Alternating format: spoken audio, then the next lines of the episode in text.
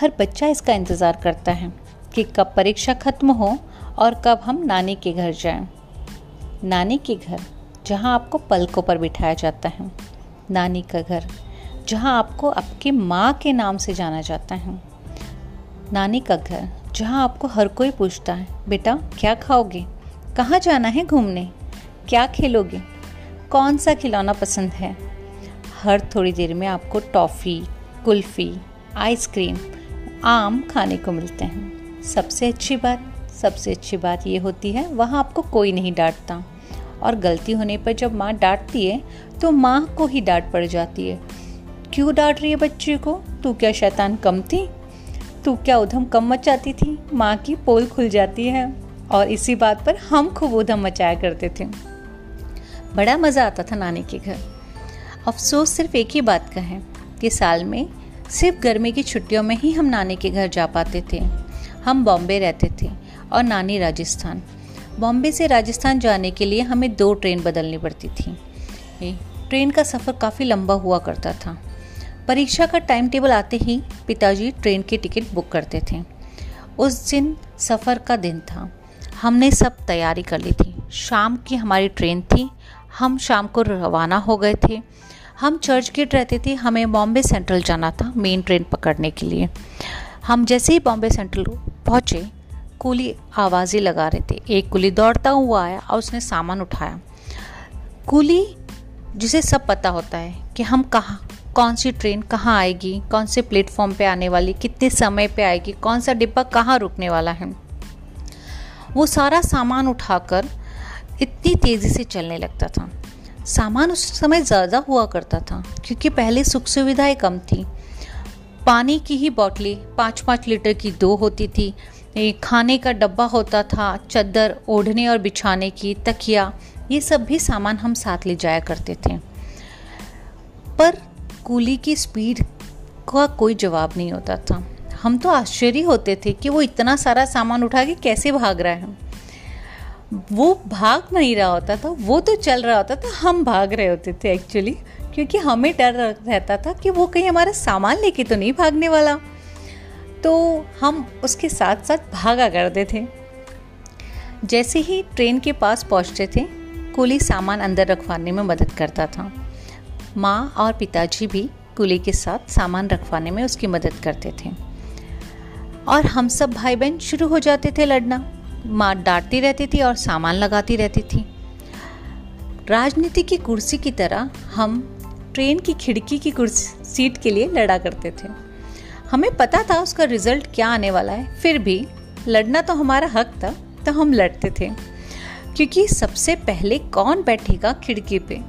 ये, इसका आंसर तो हम ही पहले तय करने चाहते थे, पर वो कर नहीं पाते थे।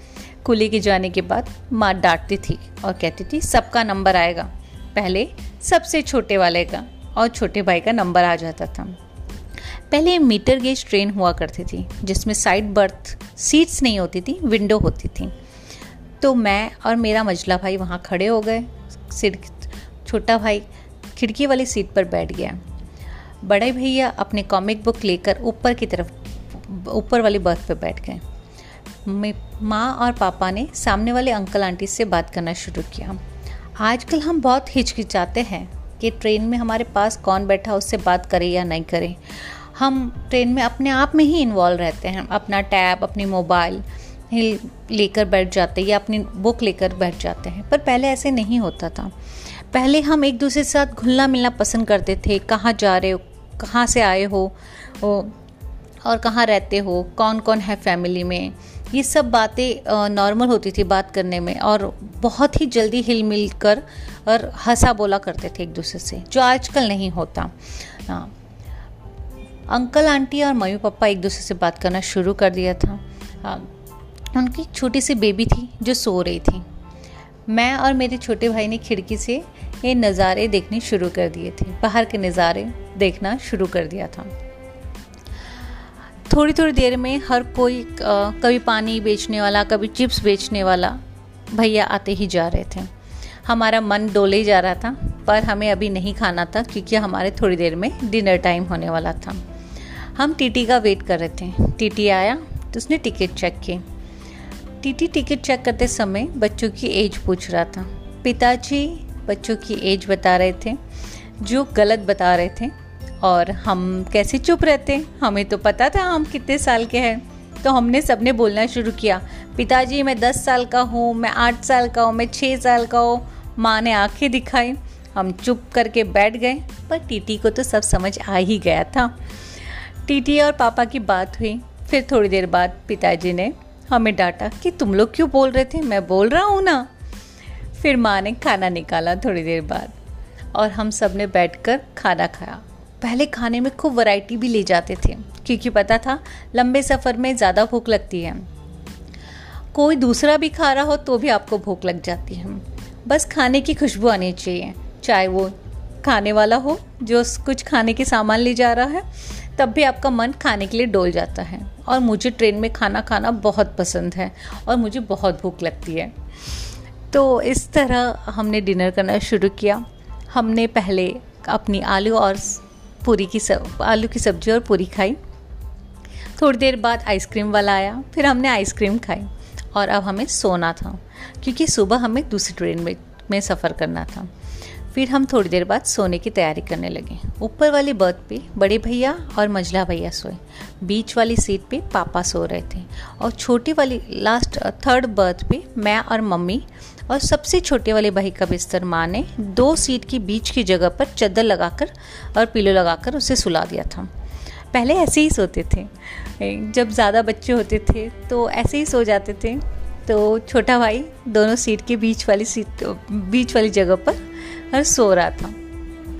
इस तरह से हमने हमारा सफ़र शुरू, ख़त्म किया। सुबह हुई, हमारी दूसरी ट्रेन का टाइम हो रहा था। वो ट्रेन अहमदाबाद तक की थी। तो जल्दी नहीं थी उतरने की, क्योंकि वो अहमदाबाद तक की थी। हम उठे उठे नीचे उतरे।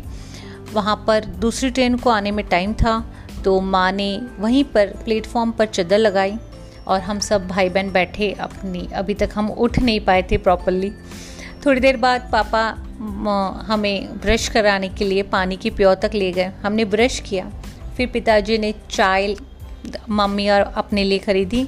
हमारे लिए थोड़े से पकौड़े, समोसे, ब्रेड लिए और हम लोग सब बैठकर वहाँ पर नाश्ता करने लगे। हमने अपना नाश्ता ख़त्म किया, फिर हम चार भाई बहन खेलने लग गए। हम माँ की नज़रों के सामने ही खेलते थे, क्योंकि दूर जाने पर कोई हमें उठाकर चुरा ले जाएगा। ये डर हमेशा हमारे अंदर रहता था। हम सब खेल ही रहे थे। एक कभी हम लोग बैग के ऊपर बैठ के खेलते थे।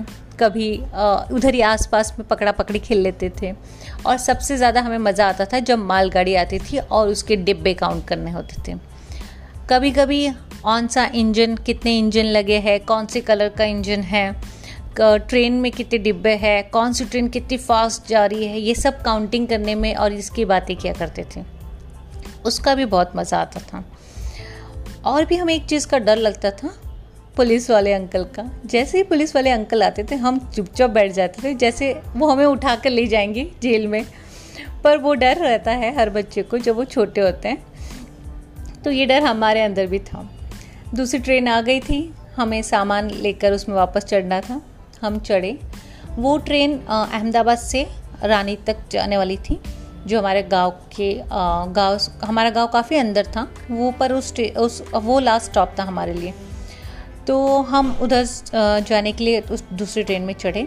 वो ट्रेन लोकल थी तो वो लकड़ी की बनी हुई थी उसकी सीट्स तो वो बहुत चुपती है। तो माँ ने सामान लगाने के बाद आ, सभी दोनों बर्थ पे एक चादर लगा दी जिससे वो हमें चुभे ना। हम बैठे। अब खिड़की पर बैठने की बारी मेरी थी तो मैं खिड़की पर बैठ गई थी। बड़े भैया अपनी कॉमिक लेके फिर ऊपर चल गए थे। दोनों भाई छोटे भाई डब्ल्यू डब्ल्यू एफ़ के कार्ड से प्ले करना शुरू कर दिया था। मम्मी पापा अपनी बातें कर रहे थे। मैं बाहर का नज़ारा देख रही थी। थोड़ी देर बाद आज एक खिलौने वाला आवाज़ देते हुए आया और मेरी गर्दन मुड़ी और मैंने देखा कि उसके पास रंग बिरंगे तरह के खिलौने हैं। उसे भी पता चला कि मैं उसे देख रही हूँ। उसने अपनी टोकरी नीचे की तरफ़ की जिसमें एक मिट्टी की गुड़िया रखी हुई थी, जो बहुत ही खूबसूरत थी। उसे देखते ही मेरा मन डोल गया और मैंने पिताजी से कहा, मुझे वो गुड़िया चाहिए, मुझे वो गुड़िया चाहिए। थोड़ी देर बाद जैसे ही उसने टोकरी नीचे की, मुझे गुड़िया के साथ गुड्डा भी दिखा और मैंने कहा, मुझे दोनों चाहिए। वो गुड़िया और गुड्डे की गर्दन हिला करती थी तो मुझे वो बहुत पसंद आई थी। पिताजी ने मेरी जिद पूरी की और मुझे वो गुड़िया और गुड्डा खरीद के दी। थोड़ी देर बाद हम चारों भाई बहन उसी के साथ खेलने लग गए। थोड़ी देर बाद फिर आ, कभी ककड़ी टमाटर वाला कभी चना ज़ोर गरम वाला हाँ कभी रबड़ी वाला और कभी मिट्टी में दही बेचने वाला आ रहे थे। अब हम चारों भाई बहन एक दूसरे की तरफ़ देखते थे कि अब किसकी बारी अब कौन बोलेगा पापा को ये खाना है या पीना है। इस तरह से हम खाते पीते ट्रेन का सफ़र तय कर रहे थे। बड़ा मज़ा आया था।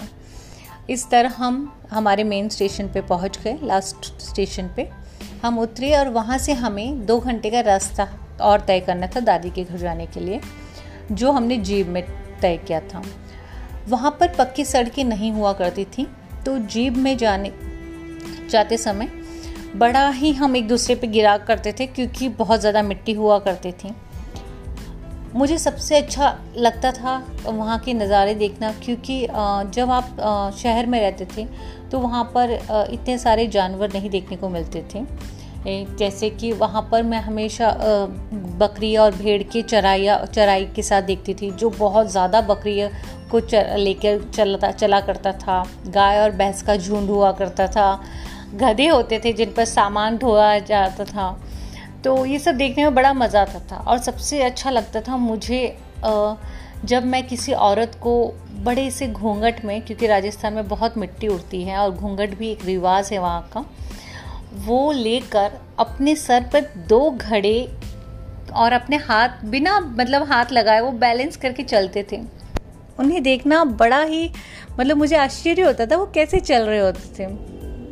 पर वो इसी तरह चला करते थे और वहाँ के जो आदमी होते थे, वो बड़ी वाली पगड़ी पहनते थे अपने सर पर।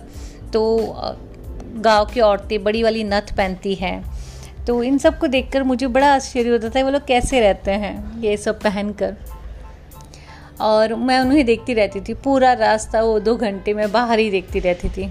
कभी तालाब आते थे, कभी कुआ, पानी के कुएँ, जिस जहाँ जहाँ से औरतें पानी भर रही होती है, वो नज़ारा। बहुत ही सुंदर हुआ करता था गाँव का नज़ारा। और इस तरह से हम दादी के घर पहुँचते थे। दादी के घर के पास भी बड़ा तालाब था जहाँ पर गाय भैंस पानी पिया करती थी औरतें कपड़े धोआ करती थी। हम सब जब वहाँ पर जाके खूब मस्ती करते थे। अब था दा, दादी के घर से नानी के घर जाने का समय। मामा हमें लेने आए थे खूब सारी मिठाई और चॉकलेट लेकर कि अब हमें नानी के घर जाना है। हम खूब एक्साइटेड थे नानी के घर जाने के लिए। नानी के घर जाने के लिए मामा ने हम, हमें बस में बिठाया और हम सब बस में बैठकर नानी के घर गए। नानी का, दादी का घर से पाँच गाँव छोड़कर ही नानी का घर था। तो हम बस में बैठ गए थे। हमने बस में भी खूब मस्ती की। फिर हम जैसे ही नानी के घर पहुँचे हमने देखा कि वहाँ पर ढोल बज रहे हैं हमारे स्वागत के लिए। नानी ने हम सबको तिलक किया, शगुन के पैसे दिए और मेरी तीन मासी भी आई हुई थी, दो मामा, नाना नानी, उनके बच्चे, मेरे सारे कज़िन्स थे और हम लोग बहुत खुश थे क्योंकि सब बहुत एक्साइटेड थे वो भी क्योंकि हम साल में एक ही बार जाते थे। तो बहुत ही ज़्यादा एक्साइटमेंट वेलकम हो गया था। और हम लोग बहुत खुश थे। नानी ने खूब सारी वैरायटी बनाई थी खाने की और इसी तरह से हमारी छुट्टियाँ शुरू हुई थी। अब बड़ा मज़ा आता है जब हम गर्मी की छुट्टियों में अपनों के पास जाते हैं। आजकल ऐसा नहीं होता। आजकल हम प्रेफर करते हैं कि हम हिल स्टेशन पे चले जाए या फिर हम आउट ऑफ़ स्टेशन चले मतलब आउट ऑफ़ इंडिया चले जाए। कहीं बाहर घूम कर आए, नई जगह देखें। पर हम अपनों के पास रहना कम प्रेफर करते हैं, पर पहले ऐसा नहीं था। पहले हम अपनों के साथ ज़्यादा समय बिताया करते थे। नाना और दादे का घर ही हमारे लिए एक छुट्टियों का समय होता था, जहाँ हम छुट्टियाँ बिताना पसंद भी करते थे। हम दूर दूर तक के कज़िन्स के घर जाते थे, जिनके पास मम्मी बड़ी हुई है, जिनके साथ मम्मी खेली है, पापा जिनके साथ खेले हैं, उन सबसे मिला करते थे। आज हमें कुछ नहीं पता होता, हम अपने ही फैमिली, न्यूक्लियर फैमिली के साथ खुश है। पर मुझे अपना बचपन बहुत पसंद है, क्योंकि हम सब मिलकर रहते थे, सब कज़िन सिस्टर्स कहीं भी जाते थे तो ऐसा लगता था झुंड का झुंड और किसी की ज़रूरत ही नहीं होती थी। तो गर्मी की छुट्टियों में बड़ा मज़ा आता था। तो आई होप कि आप भी इस तरह से अपनी गर्मी की छुट्टियों अपने फैमिली के साथ बिताई होगी, और आपको ये सारे दिन याद आए होंगे। Thank you